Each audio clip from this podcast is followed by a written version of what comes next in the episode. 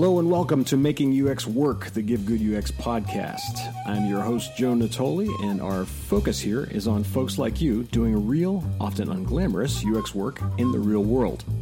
You'll hear about their struggles, their successes, and their journey to and through the trenches of product design, development, and of course, user experience. My guest today is Kristen Courier Ledlow, a digital designer with over 20 years of helping people shop better online and in stores. She's worked with companies like Office Depot, Home Depot, CompUSA, Levenger, and now City Furniture, a South Florida chain that is rebranding, expanding, and rapidly growing their e commerce team. Kristen believes that everything in retail and life is user experience. Whether you're resetting a store or building an online shopping cart, it's the same thing. Here's my conversation with Kristen Courier Ludlow on making UX work. So, Kristen, how are you? I'm fantastic. How are you? I am fantastic as well. It's the end of the week. I know. Yay. it's my favorite day of the week. What's going on for you this week? Anything exciting? Um, yeah, we've got a lot of exciting things going on. Um, I'm have been doing a lot of work with uh, the email here, email design. I work with City Furniture in Florida, mm-hmm. and I've, I've done email design amongst other design work for other e-commerce companies for a while now. Um, this is a sort of a family-led business that's looking to expand rapidly and um, they're going under a, a, little bit of a rebrand right now. Mm-hmm. Um, so we got a lot going on. It's it's we're moving really quickly with the rebrand um, and also expansion plans into northern Florida. So I'm putting together a lot of um, foundational elements for the email going forward, and we're also adding more people into the team. Very cool. So it's exciting times.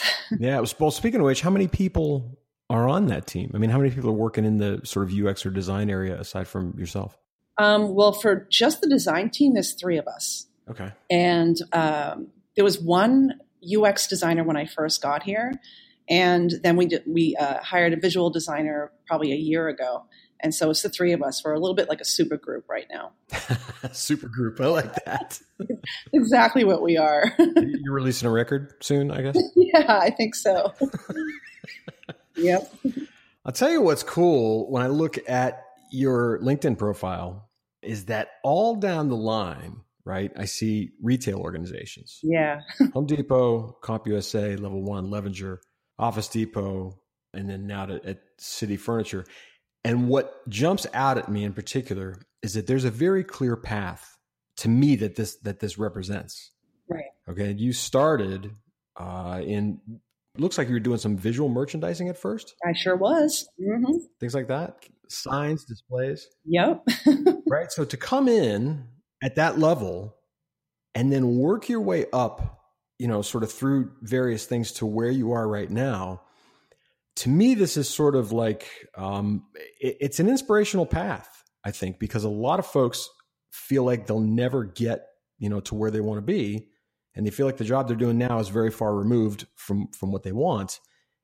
And i don't know to my eye you are living proof that it can absolutely be done. It absolutely. Absolutely agree it's um it's been a wild ride i got started in retail just i needed a job i was probably 19 years old and i just started out at a yeah um, sort of like they sold liquidated goods so if you had a business and that business went up in flames uh, and you had merchandise, this company would pick it up and resell it. And it was a funky little company um, in the Boston area. And I started out doing all their um, hand painted signs and posters.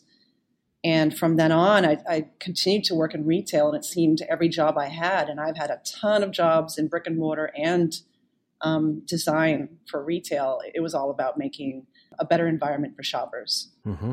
And that's the gig, right? I mean, totally the gig. in every aspect, in every aspect of you know what you're doing in a retail type environment. I have always personally felt because my past history, I had a lot of retail clients as well.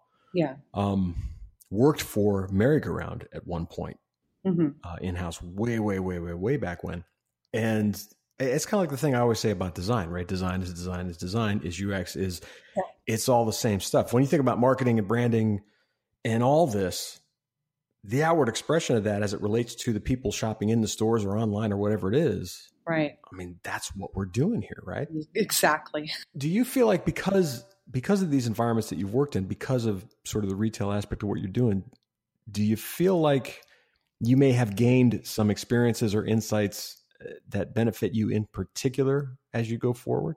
Oh, yeah, absolutely. Um, I, since I've been I've, I've, worked when I started out, it was it was face to face with the customer. Mm-hmm. I, I, did a lot of um, work with Home Depot on the floor, and you know various other retail places where I, I had direct access to the customers and also the salespeople. Um, they're really important to get to know too because they have first experience, firsthand experience with what customers are asking for and how they shop. Yeah. Yep. And then to transfer that over to um, first print and then to online, you really get a good range of you know feel for what customers are looking for. It, kind of like an empathy thing. Yeah, I would think having that that kind of face to face contact goes a long way. In that, in particular, if you're working the floor, I, I think you see what's lacking. Number one, based on the questions people ask you, and and I'm sure that you start to see patterns. Oh yeah, after a while. mm-hmm. You sure do. Any incidents or stories or, or anything that, that stands out for you uh, in any of those any of those gigs? Yeah, I think with um, I was working for Home Depot. It was one of the first stores in uh, the Qu- Quincy, Massachusetts area, and it was it was when Home Depot was first really spreading across the country. They they started in Georgia, and they were going to open up their first Boston area store, and that was in the Quincy, Massachusetts area. And I, I got a job there. I was working the sales floor, and I noticed that nothing was really signed. You know, this is the first real big box model that people were uh, experiencing, and they would walk into the store and they'd be completely lost. You know, it was a very confusing experience. Mm-hmm. Uh, lots of truck, you know, trucks beeping and, and rolling around, and, and big things being moved around. Um, nothing was really signed very well. People didn't know how much anything was. They didn't know where to find things. Um, and I, I answered a lot of questions. We, we all were very heavy on customer service because we had to be there with the customer and, and basically take them by the hand and help them out. Um, so I started signing everything and making sure everything in the store was signed. Um, all the bulk stats were signed, and I eventually ended up uh, creating a, uh, like a wayfinder system that would indicate um, in the aisles where all things would be. So if you're looking for screws, you knew where those would be. And so that was sort of my first introduction to I don't know if you want to call it information architecture, but just getting people to find what they're looking for. Yeah. Out of curiosity, how new was Home Depot at this point um, in the time period that you're talking about? Like, how new was this concept of this, okay, massive store where everything you could ever possibly want in terms of home improvement, you know, is in one place in this warehouse size space? Well, we had a couple of uh, stores in the New England area um, that sort of emulated what Home Depot was doing, but not to this breadth. This, uh-huh. this place was massive. And I don't think we even had Walmarts at that time. You know, we had a few large department stores, but to have a home improvement store of this size mm-hmm. and it was it kind of blew people's minds a bit. Right. So it's what I'm getting at is it going from what you're used to right. to this entirely new concept is a pretty overwhelming experience. yeah. yeah. You know, it's like wandering into a city that doesn't have any street signs. It really was. People had no frame of reference at all. They were just wandering around completely lost. Yeah. So when you created these signs, were you doing it was this a sort of a diy thing or was it sanctioned by home depot where they're saying okay we'll print them if you if you do them we'll print them oh everything's diy with me and eventually standardized yeah I, it wasn't even my job you know in, in the beginning i just saw a need and i said you know what i'm going to help these people out and make my life easier too I love this. And open up, you know, more space for me to get things done because I was also involved with, you know, a lot of resets and making things physically shoppable for people. Um, so yeah, I, I, ended up just taking this on, and the manager said, "You know what? This is really cool. Why don't you just do this full time?" So that's all I did. Wow. Yeah, and then eventually they created their own plastic wayfinder system and installed it all over the store. That's fantastic. Yeah, it was absolutely fantastic. And, and here's what's relevant, okay, for everybody that's listening, folks. This is a prime example. If I had a nickel for every time I heard somebody say, "Well," You know, we're they won't give us approval to do this, or they won't they don't agree that we should do this, or I'm not allowed to. And I think to myself, bullshit, just do it. yes. you know, I mean, case in point, like, okay, this sucks. for us, it sucks for our customers. Um, yeah. You know, you, I mean, you could have spent another month bitching about it, but you didn't. You just said, all right, well, here's what I'm going to do. I'm going to fix it. Right. I honestly, I think that's the nature of e-commerce people. At least most of the people I've worked with, um, they have that mindset. We're all renegades, and sometimes we get into trouble and break some rules and rattle some cages. But we're usually, hopefully, thinking about the user at all times. I think that's really interesting that, that you say that. So this is sort of a, a, characteristic thread that you've seen through the, the folks that you've worked with in this space? Yes, most of them. Wow. Why do you think that is? I think it's the nature of e-commerce in general moves really quickly, and so does technology. And you you are you're always challenged to keep up with uh, you know shopper habits and and what people are really doing and what they're buying. So you, you got to get used to change. And to have that mindset, you got to be a little bit of a rebel mm-hmm. and, and, be able to accept challenge and to challenge and to adapt with the times. So I, I just think it's a natural with most people I've worked with. I really do find that fascinating. And it makes total sense. You know, the way you just explained it. Yeah. Um, it, it makes total sense to me. But it's the kind of thing, you know, I would really like to see take hold in, in a lot more places. Yeah, so would I. Because the pace is the same as far as I can see. Mm-hmm. You know, I mean, the, the, pace of change, the pace of technological advancement, the pace at which um, inside an organization, I always say the urgent trumps the important. you know, like do this, do this. We have to do this. We have to do this. Like, when are you going to? You know, I talked to a company a week ago. They're talking to me about this new um, B2B website they want to roll out specifically for um, their business customers. Right. And they're reeling off this massive amount of, of content changes they want to make and information architecture ideas and all these things. And it's all good. Okay. It's all really smart. Yeah. It's all moving in the right direction. And I say, okay, what, what do you think your general timeline looks like for this? And they go, next Wednesday.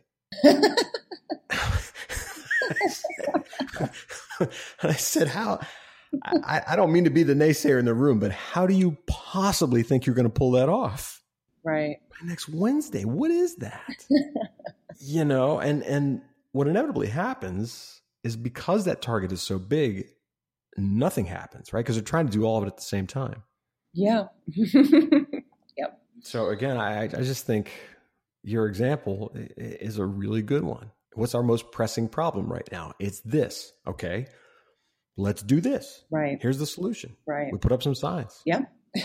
Speaking of the DIY thing, I learned a short while ago that you and I have some similar, uh, maybe punk rock roots. yeah, I guess we do. Tell me a little bit about that. Oh boy. Um, well, growing up in the South Shore area of Boston, um, you know, we had a, a, nice music scene going on there. Yes, you did. sure did, and it was pretty amazing. I, I, I was a lonely, ner- nerdy kid growing up in a fishing village, basically, and I, did, I wasn't really into the music uh, around me, and I didn't have a whole lot of close friends. Um, I would, you know, play with the radio dial, looking for signs of life. you know, almost like that Lou Reed song, little, you know, little girl, five years old, found, finding rock and roll. That was me. Mm-hmm. And uh, yeah. yeah. I found some great uh, music being put out by college stations and, and got into that. And then I started finding people that were almost like my tribe, you know, people who were into the skateboarding scene and they would go to shows in downtown Boston and that sort of thing. Um, and that's actually where I met my husband, who I am currently married to. We're, we're a couple of old punks that still listen to the music and um, still love it. I grew up with Henry Rollins too. I was reading a lot of his poetry growing up. Yeah. you and I could we could probably talk for days about that, um, uh, all by itself. Um, and like you, I take inspiration from the same places. Yeah, you know, I mean, for me, even though I grew up in Ohio, okay, for whatever reason, my cousins and uh, a good friend of ours, Jimmy Donadio, was into DC hardcore in particular. Oh yeah. So you know, Bad Brains. Oh yeah. Minor Threat, um, mm. Black Flag, Fugazi, even though Flag went out to you know California. Right. Um, but you know, Henry and Ian in particular were kind of like the cornerstones yeah. of all this, and the labels too, like you know, like SST, Dischord, um, out of Boston, Taang! Records, yeah, right, um, all that stuff. yeah, it was great stuff. To what degree do you feel like that experience, that scene, that music, and as you said, I mean, you're still sort of there. It's still meaningful to you, which it is for me as well. Yeah. How do you feel like that influenced your your approach? I mean, not just even to your career, but but to everything, to your trajectory from you know the time you discovered that stuff to the time you went to school to the time you got your first job um, and onward. Uh, everything, and I really mean that. It, it affects everything that I do, and it, it, provides a lens for me to view the world as something to question um, mm-hmm. and even myself, questioning myself. Like if I ever think I can't do something, if I can't learn how to code, or if I can't get this job I want to get, I, I call bullshit on it. Yeah. You know, I, I, challenge myself and, and I like to challenge other people as well. Um, it's a very DIY ethic. Like anything you think you can't do, you can if you really put your mind to it. Yep. Totally agree. Yeah. I also feel like, and this may be a, a I'm stretching a thread here, but I also feel like the accessibility of a lot of those folks, a lot of those musicians, a lot of those bands played a major role in in sort of shifting my perspective um, of who they were. Because when you're removed, you know, you look at these these folks like they are, I don't know, they're celebrities. They're in a way, right? They're they're they're removed. Like you're not them. You're not on that level. They exist in this rarefied air of some sort. Right. Um, and then when you have exposure to them, right? If, you, if you're lucky enough to meet some of these folks in person, you sort of get a very different perspective, which is like, no, I pulled myself up out of it just like you have to. Yes. You know, is, is essentially the message. I, I, had a five minute conversation a million years ago with Ian MacKaye, and it like my head exploded because in that in this tiny little space of time, it was just a random conversation. He was just like, "Well, no, we just decided that somebody should do this, so we did it." right? And we didn't know what we were doing. There's no great plan other than my friends are making awesome music and I want to release it. That's that's it. That's another thing is that you don't have to know what you're doing. No. And you might be fearful that you're going to fail. Yeah. And you have to do it anyway. You know, you just have to fall on your face and get back up and do it again. You you might be only be able to play three chords, but you can make a great song out of three chords. Yeah. You know, it's the same that applies in design and I feel like most people I work with, they're they've got a lot of punk rock in them. They're not afraid to fail. Yeah, and I think it's necessary.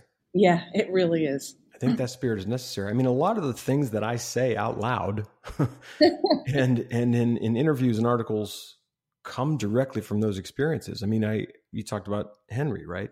Yeah. Here's a guy who, for the last I don't know, probably since 1989. Okay, if I have ever written or emailed or, or anything, like you get a response back. Wow. Always, every time. Yes. And like again, a million years ago, I, I asked the question, you know, what would you say to somebody? Was, we were talking about writers actually. And I said, what would you say to somebody who feels like they want to write, right? Whether it's poetry or, or books or whatever the case may be, you know, what would your advice to, to young people feeling like this is a, this is a, a huge mountain to climb? Mm-hmm. And he said, go out there and get your nose broken. Yep because because there is no other way. you can sit around waiting for the opportunity. You can sit around waiting until you're fearless. You can sit around waiting for all the planets to align or or for the risk to lessen, and it's not going to happen. No. right? And and again, that was like a moment for me, and I thought I'm going to carry that forward. Yeah, it's very powerful. And I'm talking too much, but another thing that that he said to me that I always carried with me is that he was like, look, if I got this far, you know, I'm I'm a high school education, minimum wage world kind of guy. He's like, if I got this far, you should be able to get twice as far. Mm-hmm. And I went, wow. right, and I believe that at, at, at this point in my career, at 50, um, I really, really believe that there's nothing stopping you except you. That's a beautiful thing to say, especially when you're looking at 50. I just turned 49 yesterday. uh, you're going to join the club soon. I am. I'm heading there. Not far behind. but it's an interesting, um, you know, age to be at. And I, I've, you know, I've had I, for the first time in my my life, I've I'm experiencing that age conversation. I think a lot of designers do when they hit 40 and yeah. a lot of millennials are getting pumped out of these code academies and they're looking in, around at a market that's changing and shifting towards millennials uh, and they're thinking to themselves, am I, am I relevant anymore? And I've had that conversation and I never really thought I would. And I had to look at that conversation and say to myself, you know what? That chatter might always be in my head, that doubt, but you know, it's just another doubt that I had when I was younger that just shifted into another context. Right. And I have to commit myself to what I am empowered to do today and just kind of call bullshit on myself and move forward. Mm-hmm. So, what I mean, you kind of just answered it, but when you're struggling like that, yeah, because I, I don't think it goes away. No, you know, it, it sort of keeps popping up over and over again. Mm-hmm. When you're going through that, what do you call up in your head or your heart, or what do you lean on to sort of help yourself push through that? That's a really, really good question. Um, it starts, I believe, and it's going to sound a little woo woo, but I, it, I really look towards gratitude mm-hmm. and the things that are going well in life and in your job and your career and your relationships and really taking a good look at what is working and remembering a bigger picture. Mm-hmm. It's not just about in the moment. It's not just about how you're doubting yourself right here and now. It's about the bigger scope of things and what's possible. And, and, and I know that sounds really like a big tent thing, but I, it really, that's what gets me going is thinking about all the endless possibilities that are opening up in this field and in life in general. Yeah. It's huge. I'm an optimist. That's what I am. That's good. Uh, being yeah. an optimist is, is a necessary ingredient. Yep. it's a requirement for this job. Yes, it is. You know, and and I think you're right about that. I don't think it sounds woo woo at all. I, I think that it's very easy, especially when you're struggling, to lose sight of, like you said, the things that are working. Yeah. To lose sight of what's going right, to lose sight of what you've accomplished. Right. And you have to, I, I totally, totally agree with you. You have to lean on that. I mean, I'll give you an example. Doug Collins, who's in the group, just launched a new website called UX News. Uh, and he's doing this thing called Five Question Friday. So he asked me to be sort of the first guest. Anyway, he posted a, a quick thing last night that said, This is coming up tomorrow. And he said some unbelievable things that, that really floored me. He was like, you know, about the about the value of the answers I gave him, and he's like, you know, sending shivers up my spine or something like that. and um, the only reason I mention is because every single time that happens, I am genuinely there's some part of me that's genuinely shocked. Yeah. you know, that's like me. yeah. It, you know, it, it just it never it never stops, and I, and I think that's uh, the negative part of that is is I think like we're talking about, it's very easy to lose sight of of your value of of what you provide to people. Yeah, it, it can be. It can be a challenge at times. What kinds of things show up for you that make you feel like, okay, no, yeah, this is as it should be. This is I'm headed in the right direction here. Oh wow, yeah. what, I mean, what kind of signposts or, or evidence or or things of that nature do you look for? Um, it just presents itself one thing after another. It's it's everywhere I look. I just mm-hmm. know I'm absolutely in the right place at the right time and with the right people. Um, and it's really remarkable where I'm at right now because we have leadership buy-in from the top. So everything that we're trying to do here on our, our little growing team, they have our back, and you know, just the right people are in the right places at the right time, and everything's working as it should. Is that buy-in something that you had to to work for, or was it? I mean, was it there before you came in, or was it sort of a symbiotic kind of thing where that grew as you did more work? Um, a little bit of both, and I think the buy-in was already there. I think it was the mindset that was already in place. The, the people who run this company, they really want to grow. They they um, this is a lean company, so they have people come over here from Toyota all the time. It, it's just remarkable how they run this company. Um, so they're very open to change and they and growth. So when uh, you know this is a very young e-commerce team, both both in age and also in time span, you know, working for this company. Mm-hmm. So we just kept pushing for, you know, little things and incremental improvements and winning on that. We have a little analytics team and they back up what we do with data. So when we show them the data, that really also reinforces that buy in. So the, the, right things are in the right place at the right time.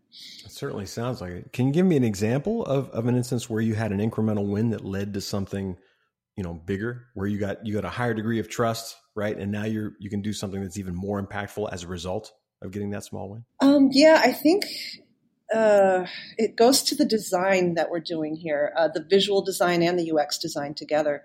Mm-hmm. Before we came here, they they had the traditional design team handling this, the branding team, and although they're great designers, there wasn't they weren't really connected to the user experience of what was happening on the on the website.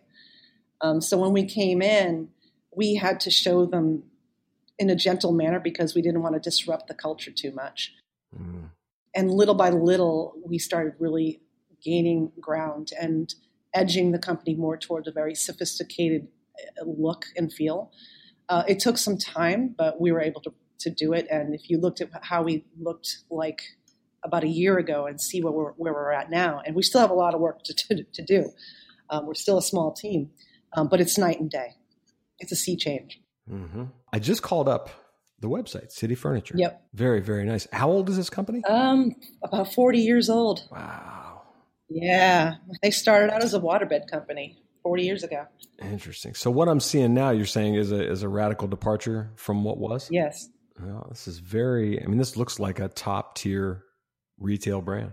That's what we're shooting for. Yeah, obviously. It's, and it's remarkable. Okay. The reason I asked you about their age is because quite honestly, it's very remarkable for a company that's 40 years old to have this kind of very strong commitment to UX, to design, to giving you guys the the leeway to move things forward. Yeah, it's it's remarkable, all right, and it's it's so cool to watch and be a part of, and that's part of where my gratitude stems from is that I get to be here, I get to work with these people and and create, you know, a, a more mature e-commerce and UX team. And we're we're tiny now, but you know, since I've been here, we've really expanded the development side um, brought on another de- data scientist, um, and added more product owners. So I'm looking at this company just expanding, and it's it's going to be wonderful to see what we accomplish in the next year, next five years. Yes, I mean it sounds fantastic. The environment that you're in certainly seems conducive. to that kind of growth. Oh yeah, it's fun. Sure is. So let's go here. In terms of what you think is on the horizon here, your growth, your your expansion, what do you think that looks like in a couple ways, right? In, in the outward facing service of the company in terms of how it serves consumers, right? From website to retail, you know, physical brick and mortar to maybe apps to things like that, but also the sort of makeup of the team. I mean, what, how do you see that evolving from here? Wow. Um, if you've had those discussions, I'm just curious. Yeah, the, the, the possibilities are endless with this one. I see the team, and, and when I worked for Office Depot, I kind of saw a little bit of this too because it was a while back, um, and I was part of a very small team that grew extremely rapidly. So I, I have a little bit of a model that I, I, built up in my head, and we'll see how close to reality it becomes. Um, but I see this team really growing, probably doubling in size. Um, we're talking about here hiring another designer. We're going to need a whole UX team. I know that for sure. We're going to be uh, moving into mobile, uh, augmented reality, um, and really looking at user testing. We don't do any user testing right now, so we're sort of designing in the dark a little bit. Mm-hmm. Um, so that's going to be uh, on the horizon as well. Um, we're looking at uh, moving team members remotely. So we're looking at our processes. Um, we, we, have a little bit of a mashup between how Google design design works and um, Agile and and then Kanban. So it, it's a interesting mix that we've got going on. And we're in, a, in a, almost like an experimental stage where we're seeing what works, what doesn't, and we get rid of the things that don't work for us in our processes and we move forward with the things that do. And eventually that's going to allow us to be able to work remotely as well. Wow, you're making my heart beat fast right now. you really are because I just I you don't know how much I love to hear that. and the fact that you're not saying, okay, we're following this specific process and we're doing this uh, and this, it's like, no, we're taking the things that work. And it sounds like you're being ruthless about throwing out the things that don't work. Mashup is to me what every organization should be doing. Yeah. Yeah. It's, it's so cool. And, it, and what's really awesome about this, and it goes back to the DIY punk rock thing, is that we're not afraid of failing. I mean, maybe we are a little bit. I won't lie, but we're still going to do it anyway. You know. Yeah, but how big are you going? to Are you really going to fail? You know what I mean? Yeah. Right. It's not the kind of failure that will kill you. No. Since you don't do any user testing, what kinds of, of evidence or insights or investigation are you dealing with to sort of inform the decisions you make? Um, well, we do have a, a small data team, um, and we just started implementing A/B testing. Mm-hmm. And we brought on a content product owner who's fantastic, and she's been uh, doing a lot of tests uh, for our homepage. And we're starting out really small, like just within the last month, and to be adding more uh, testing as well. Um, and the culture itself, we're very open to being wrong about our assumptions. At least I hope we are. Um, so we get a lot of feedback from people, and we try to listen, do a lot of listening to different um, people in the company. So uh, the, the, leadership, we listen to them. Um, we listen to other designers on the team. We listen to our copywriters, and we try to move from there. Yeah, which is the way to do it, right? Incremental testing. Let's we're going to try this. We're going to watch it. We're going to measure it, and we're going to course correct. Right. Exactly. In the absence of face to face with users, which, by the way, is not always absolutely necessary, and you are proof of that. Yeah. Then you have to do something. So again, instead of sitting on your hands and saying, "Well, we don't have any access to end users," so what? Again, I, I just I love hearing this stuff. I really do. Yeah. Um, how much you mentioned sales before? Mm-hmm. One of the things that I, I see a lot in organizations that, that, sort of blows my mind, and I'm curious if it's been this way in the in the organizations you've worked with. Nobody ever talks to sales. Nobody ever talks to the sales people. They're never involved in UX or design discussions, and I cannot for the life of me understand why. Mm-hmm. Happens all the time. Yeah. Yeah. Big complaint that I would hear from salespeople. Wait, why do you think that is? We get our own, our own little bubble, I think. We get very used to who we're working with on the team, and we get comfortable and uh, sort of live in a little bit, bit of a bubble. Mm-hmm and it almost becomes we're, we're corporate and they're in the store. Yeah. And one of the cool things about where I'm at right now is that the store is in, you know, we're all together. We've got other stores, but where we work is right in a, in a store. so we get we have access to you know the the product and and you know we can actually see the customers and, and go down and talk to the salespeople as well. Mm, so your offices are literally right in the store, like maybe on top of it or something. On top of it, yes. Wow, that's fantastic. Yeah, yeah, it's really cool. It's fantastic. I mean, so you're you're seeing sort of you have the opportunity lots of in lots of ways to see real time sort of what's going on. Yeah, and access to the salespeople whenever we need need them. How valuable is that access to you? Extremely valuable, and um, we have a customer care center on site. Uh, those guys are amazing too because they're fielding all the the pissed off calls from customers. Yeah. They're, they're, they are fielding all the delivery calls, all those things. So all the pain points and friction that people would experience, they, they, they log for us, and we have um, somebody on our team who works very closely with them. So we get a lot of feedback from them as well as, as well as the head of sales. In terms of user experience, in terms of customer experience, right, in, in your environment now, and, and again, you can lean on what you've done in the past um, as well in answering this. How important do you feel, or have you seen that transparency is between the company and the customer. In other words, where the customer doesn't feel like there's a shell game being played here. You know that that that you're not just after their wallets. Mm. Yes, yeah. I think um, I'm going to go back in time a little bit. But when I was working with CompUSA, mm-hmm. and I was working with doing a lot of space planning with them, so their signage and the way they merchandise things, and, and making a shoppable environment. Um, there was a culture there where we almost never really listened to the stores. Wow. You know, I, I, we had access. Our little team had access to the stores, and whatever we you know designed, we would actually bring into the store and physically set it up. So we had, had that connection. Mm-hmm. And I got to talk to some of these salespeople.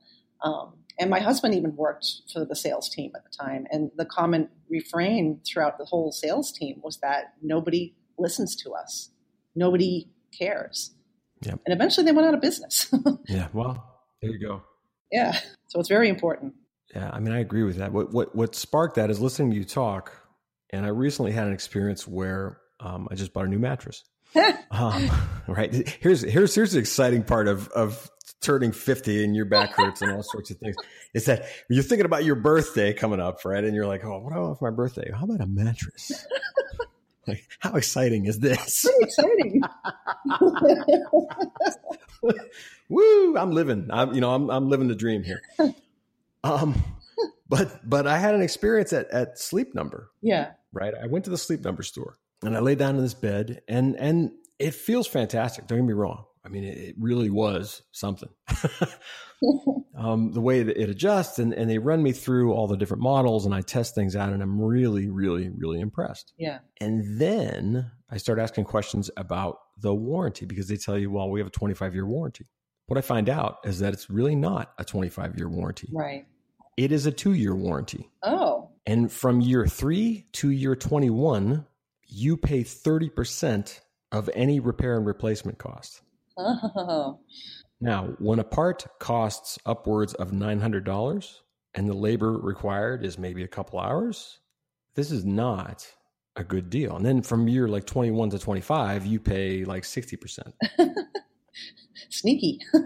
right. So not only is it sneaky, yeah. okay, but here's what that tells me. that tells me that the company's taking a calculated risk, okay? Between years 3 and year 25, stuff is going to break. Right. All right. That's why that policy is the way it is. Yeah. And they don't tell you that until you really start digging and asking questions. Yeah. You have to get three or four. Well, it's a prorated warranty, but it's a it's it's the best warranty in the in the industry. Right. And I had to keep asking to get to the truth. And I thought, okay, here's an opportunity user experience, customer experience, where even if they were just upfront about that, you know, clearly, transparently, right. My impression of the whole experience might have been very different. Right. know why that is, and I see a lot of the same thing in, retail, in particular. You know these these sales, the specials that get run, and when you really look into how it works, it sounds like buy one get one free, or it sounds like get forty percent off, and then you look into it, and it feels like, well, we're still going to take you for a ride here and make you think you're getting a deal. Yeah. and that doesn't seem to want to die. No. So, to to what degree have you experienced that, fought that, um, struggled with it? Only all the time. I'm serious. Even here, we, we struggle with that because it, it, it's a culture. It's it's sort of ingrained, old school way of doing things that is hard. It's hard to break that culture. You know, it's hard to relearn these things and, and come from a different um, mindset where you're you're really thinking about people first rather than trying to make a buck. Um, so yeah, every job I've had, I've, I've experienced that, and um, usually I'm the one who's questioning it, and it can be a hard thing, a battle to to fight. Out of curiosity, do you feel like there are any reasons, you know, from the other side of the argument um, that makes sense to you, where, where you sort of understand why they're they're clinging so tightly to this this sort of traditional misdirection kind of thing that, that, that they do? I don't know. I I want to I want to say that my my perception is that it's some they're kind of stuck in a thing. We've always done it this way. Yeah. So you think it's habit? I do. I really do. And, and, if it's been working for them, kind of for so long, why change it? You know, even though your your your people who are buying from you are changing, their habits are buying, you know, are changing, and they're getting smarter. Yeah. See, that always that always feels like playing um, not to lose, yes. instead of playing to win. Yes right? I mean, because you think, well, you know, we've we've done pretty well on that, and for the most part, you know, nobody calls us on it. Yeah. Um, and I don't mean in a mean, deceptive way. I mean it's just sort of it's just sort of safe. It's what's known, and they say, well, it's worked. It's delivered this, and and I'm sure you find yourself in the same position. In those conversations, I find myself being the person that says, yeah, but what if you could do better than that? What if you could do three times the business simply by getting rid of this little part that really isn't costing you that much in dollars and cents and would go a million miles in making people feel like you're being honest with them. Yeah. I feel like that's what our team is trying to do every day. We, we've got our own little battles that we fight. Um, and something I've experienced with, and this is a pretty decent sized company, and, and with you know a company like Office Depot, which, which is even bigger, when that kind of practice gets spread out in an organization that's that big, it's it's like playing a game of whack-a-mole because it's endemic. It's it's rooted in the system, and it's you got to pick your battles wisely. Yeah, or else you get tired. or else what? You get tired. yeah, there's only so much energy to go around. Yeah, yeah, yeah. Only so much energy to go around. I mean, yeah, like I get emails all the time, right? Right. Five percent off. Yep. You know, uh, five percent. Are you serious? I'm not even moving out of this chair for five percent. you know, it's ten percent. Even like, ah, come yeah. on, who cares? Playing it safe. Give me a break. You got three hundred percent markup, and you're going to give me ten percent. Yeah. I think there's an entire cross section of people, consumers, who just don't buy that anymore. Not at all. So I understand you're, you're still making X amount on those deals, but you can't tell me that they're returning the same way they were ten years ago, right. twenty years ago. Right? I, I have never seen evidence of that. And I think um, the cool thing with e-commerce in general and being on the team that I'm with right now is that having the ability to test yeah. our assumptions goes a long way. And we're able to do things that are sort of different from what everyone else is doing. And, and we, we can test and see if it works.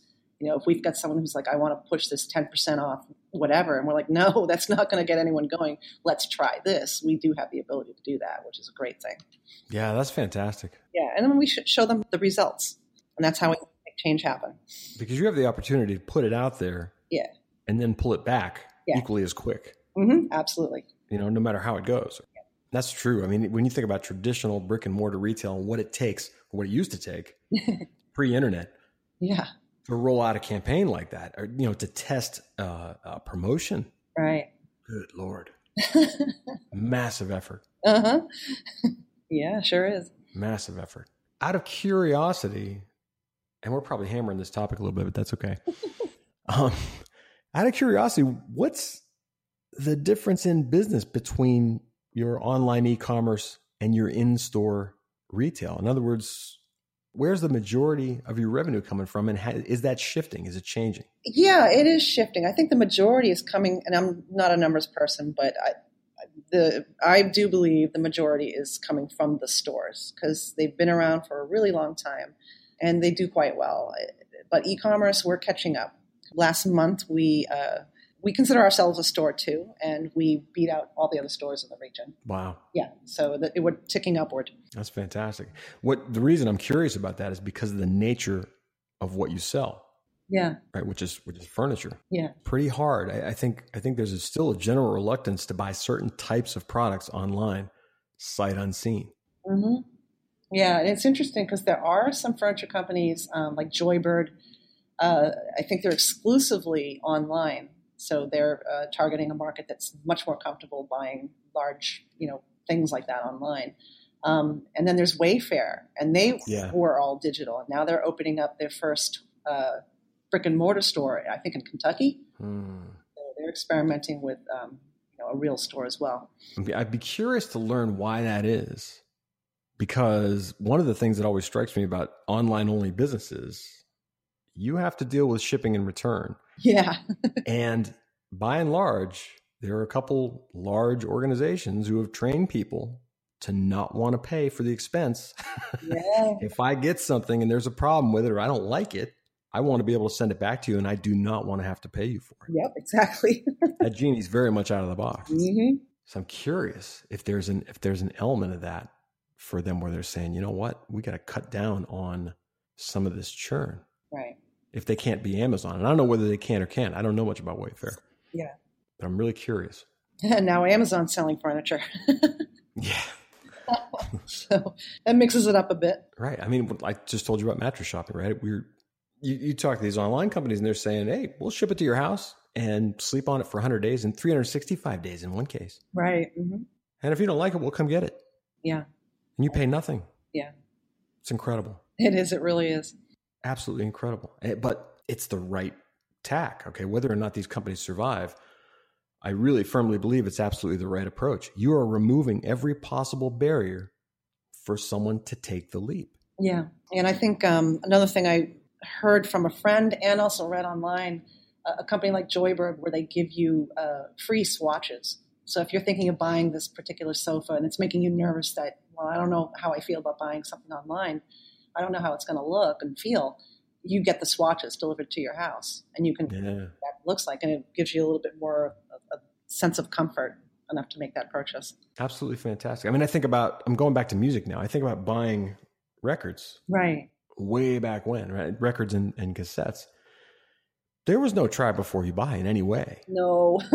right. I mean, you looked at the album art and you went, okay, these guys look pretty cool. I think I'm going to take this home. And sometimes you won and sometimes you didn't. I did that all the time. That was one of my favorite things to do. yeah, mine too. I like. I, were you ever a bargain bin person? Oh, absolutely. I love um, secondhand record stores. You'd always find me in, you know, some record store in Cambridge looking for stuff. absolutely. I, I, can remember going on a field trip in grade school, and we went to some mall for some reason, and I really don't know why. But but I remember being late for the bus, leaving because I was in like Musicland or one of these these mall stores, and they had a big like a um, an industrial drum size container that was just full of cassettes. Right. And you literally had to put half your body in there to sort of dig through and, and see what was in there because they were all like a dollar or two dollars. Yeah. And that's I'm that guy. I've always been that guy. I'm in there. I'm digging. Right. um, and, and, I remember they came out to you. They're like, "What are you doing?" I'm like, "Looking for music. It's important." but the but the experience I think is part of that. The anticipation is, is part of that. The the risk and reward, yeah, is part of that. Yeah, the discovery. You might discover something awesome. Yeah, yeah. On the heels of that, do you feel the same now that music is digital? Now that it's so accessible, now that you can preview so much of it mm-hmm. on your phone, on your laptop, on your you're everywhere. Has any of the mystery or excitement of that experience changed for you as it gone out? No, I don't think so. Um, I really I have a Spotify account which I love, mm-hmm. and they have a feature. I think it's uh, your daily mix or weekly, and you click on that, and it just sort of taps into everything you've been listening to, and it offers up new things. And I'm constantly being surprised by something I've never heard before. I, I just love that feature. Yep, and same here. I mean, I, I do the same thing. Yeah, and, and I listen to my friends too, and they tell me, "Hey, check out this band." I'm like, "All right." Yeah, I just feel like you know for my personal opinion is I feel like people who say, "Well, no, there's no, there's no good music anymore. And There's nothing new. There's nothing." Like, are you kidding me? So much good stuff out there. it's an incredible. It's an incredible time to be alive. Yeah, it is. It's wonderful. And and I, as you know, as it may feel like we're getting off on a, on a tangent here, but that is the same as everything else we do in terms of user experience, no matter who we do it for. Yeah. Right. Part of what we're doing is enabling a connective experience where the action and reaction delivers something of sustained value, of joy, of experience, of yeah, I want that, or, or wow, I didn't know this even existed, or I didn't know this could do that, or right? I mean, it's all the same stuff. Yeah, and it's all fun. It should be fun, right? Absolutely. Yeah. Absolutely. If it's not fun, why are we doing it? Exactly. Amen to that. So we are getting to the, the close of our hour. So now it is time for me to make your life difficult. All right, give it to me. These are what I call hot seat questions. Yep. Um, and it's just, you know, meant to give people a little more insight into you as a person. So, question number one for you, Kristen, is what is a hidden talent that no one knows you have? um, Shoot. The clock is ticking. I know. Okay, so I'm really good at painting houses. yeah? Yeah, yeah. I, I, spent a summer as a house painter in New England, and, and um, I'm really great with a paintbrush. Plus, I'm an artist. Okay, what kind of art? Uh, I do a lot of scratchboard work, very detailed, realistic uh, drawings of heroic women. Wow. Yeah. Yeah, I, am a little OCD. I think all of us designers are. But oh, I, yeah. I use an exacto and I scratch into this board, and you know, I'm basically etching into it and making a. And I work. I work pretty big too. That is awesome. Mm-hmm. Is your work online where people can see it? Uh-huh. Yeah, I've got a website. So. And and that URL is? Oh, KristenCurrier.com. Okay, it's on your website. Yep. That is awesome. I, I went to school with some folks who were really into Scratchboard. Yeah work and they did it the same way you're describing with an exacto knife uh-huh. the detail i've always been in love with with the level of detail in scratchboard i was never really very good at it i really wanted to be Yeah. You know, I'm a, I'm a pen and ink guy for the most part, and, and a little bit of sculpture, but oh, scratchboard impresses the hell out of me, and I, I totally love looking at it. so that is very cool. thank you. That is very cool. What is something that you believe about UX or design or anything connected to the work that you do or have done? Something you believe that a lot of people you encounter don't agree with? Um. Oh, gee, that's a tough one, and I'm, I was wondering if you're going to ask me that one. I because I really can't think of anything. I, I I feel okay. So here's a little. I know this is dipping back into the controversy of designers code, okay. Code, whatever. But I, I do believe that designers should know a little bit of code. Mhm. Uh, maybe they don't have to code, you know, legitimately. They don't have to be a coder, but they should know how it works. They should know um, how to speak to the developers and, and, and how to build a relationship with them. And it helps to know that. hmm Why? I think it informs you as a better designer, or you have a designer on the team. I do know how to code. Uh, we hired a designer who does not know how to code, and she's exceptional. Um, a lot of the stuff you're seeing on our homepage is because of her. Mhm. And the more she works with our developer, and the more she learns like how he does things, and, and designing to his grid and how it's going to look in tablet and, and mobile, the more the better she becomes as a designer. hmm And she doesn't have to know how what he's doing; she just has to under, understand it. Right. How it works. Yes. Is that similar to a situation where, okay, if I'm a print designer, I need to understand something about how ink goes down on paper on a printing press, Exactly. right? If you understand the output, you understand how to design properly for it. Right. And I totally agree with that. I mean, I've always agreed with that. Here's here's one of my favorites because it's so hard, and and someone turned it on me once, and I hated it. You're on a desert island, Oh, here it comes. right? I love this, and for reasons that defy the natural order of, of things, you have electricity. Um, you can either have a movie or a piece of music that you have to listen to, you know, from now until eternity, until you and everything else turns to dust. What's it going to be? Pick a movie or, uh, in your case, a piece of music. Um, I kind of thought about this, and I decided on "Kind of Blue" by Miles Davis. Yeah, Can't go wrong. you just can't. It's my go-to every time, and and I didn't like jazz when I was younger. It it drove me crazy. Really? And someone turned me onto that album, and I've loved jazz ever since. Wow. So why didn't you like it when you were younger? Or, or, or better question, what did you, what were you hearing when you were younger that turned you off? Um, it's hard to say. I think it just it was too slow, or it was just too noodly for me. Uh-huh, uh-huh. you know, it was just too um, advanced. I guess maybe maybe my ear wasn't uh, acclimated to it. Yeah, just weren't ready yet. Just a little annoying. Annoying. Interesting. Mm, But now you love it, you're saying. I absolutely love it. Uh, that, that's a hell of a pick. Okay. I'm staring at it, right in front of me in my office. Uh, I've got a rack that my father, uh, a wooden um, record rack that my father built. Yeah. And the first three, it's like three stacked shelves. Yeah. Here's what's in the front of each shelf. At the very top, Miles Davis, kind of blue. Mm. Second is a Love Supreme, John Coltrane. Mm, yes. Third is John Coltrane's Stellar Regions, Yeah. which is a, a an exploration into the absolute far limits of what music can be. Yeah, great stuff. So it's it's killing me that that was your that that was your choice, and it's like right here, it's right in front of me.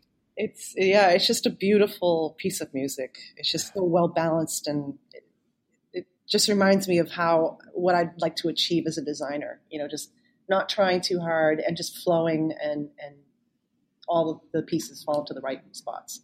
Yeah, and I agree with that. It's as a recording, it's just astoundingly natural. Yeah, It just it just is. Everything is exactly where it's supposed to be.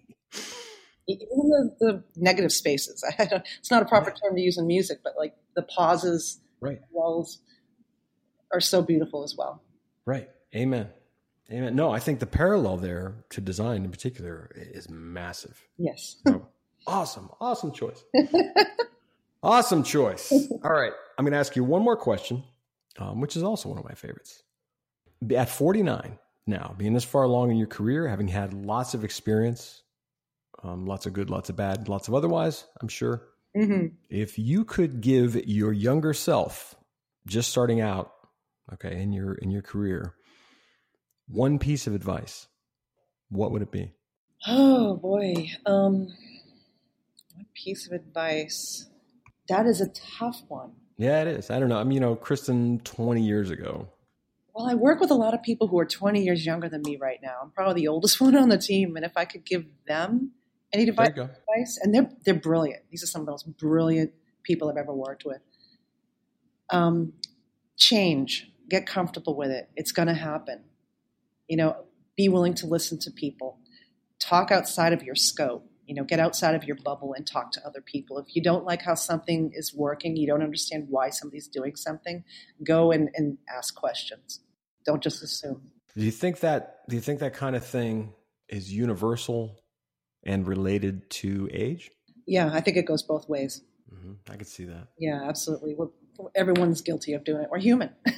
yeah, yeah, and it, it sort of seems like I always wonder what it is that everybody has to go through that process for themselves before they before they sort of get it. I don't know what that is. We can't we can't just take the advice when it's given. You know, I don't know why that is. I've thought about it, and I think um, people just get used to how they're they, they want to be right and they want to be in control. And if you and they also don't want to look bad mm-hmm. if they're wrong, you know. So that sort of sets you up to keep you in your bubble. You got to be a little. You have to be willing to break outside of that. Be willing to be wrong. Be willing to look a little messy. Amen to that. Yeah. Well, on that note, I think we're going to call it. All right. it, it, because it doesn't get any better than that. now seriously, I, I, think it's it's an excellent piece of advice. It's something that a lot of people spend the majority of their lives trying to get to. Yeah. And it's it's a worthy battle. It's a worthy climb. it's, it's courageous, really, when you when you dare yourself to do it. Yep. Absolutely. Yeah. Kristen, I cannot thank you enough for your time today. This was wonderful. Thank you so much for everything you do for all of us. Well, I appreciate that. You are very welcome and uh, understand that I learn as much from all of you as you learn from me and probably more. Thank you. All right. Have a great rest of the day. Have an awesome weekend. All right. And go forward confidently. Thank you, Joe. All right, Kristen. Take care. Bye-bye. Bye. That wraps up this edition of Making UX Work. Thanks for listening, and I hope hearing these stories provides some useful perspective and encouragement, along with a reminder that you're not alone out there. Before I go, I want you to know that you can find show notes and links to the things mentioned during our conversation by visiting givegoodux.com slash podcast. You'll also find links to more UX resources on the web and social media, along with ways to contact me if you're interested in sharing your own story here. Until next time, this is Joe Natoli reminding you that it's people like you who make UX work.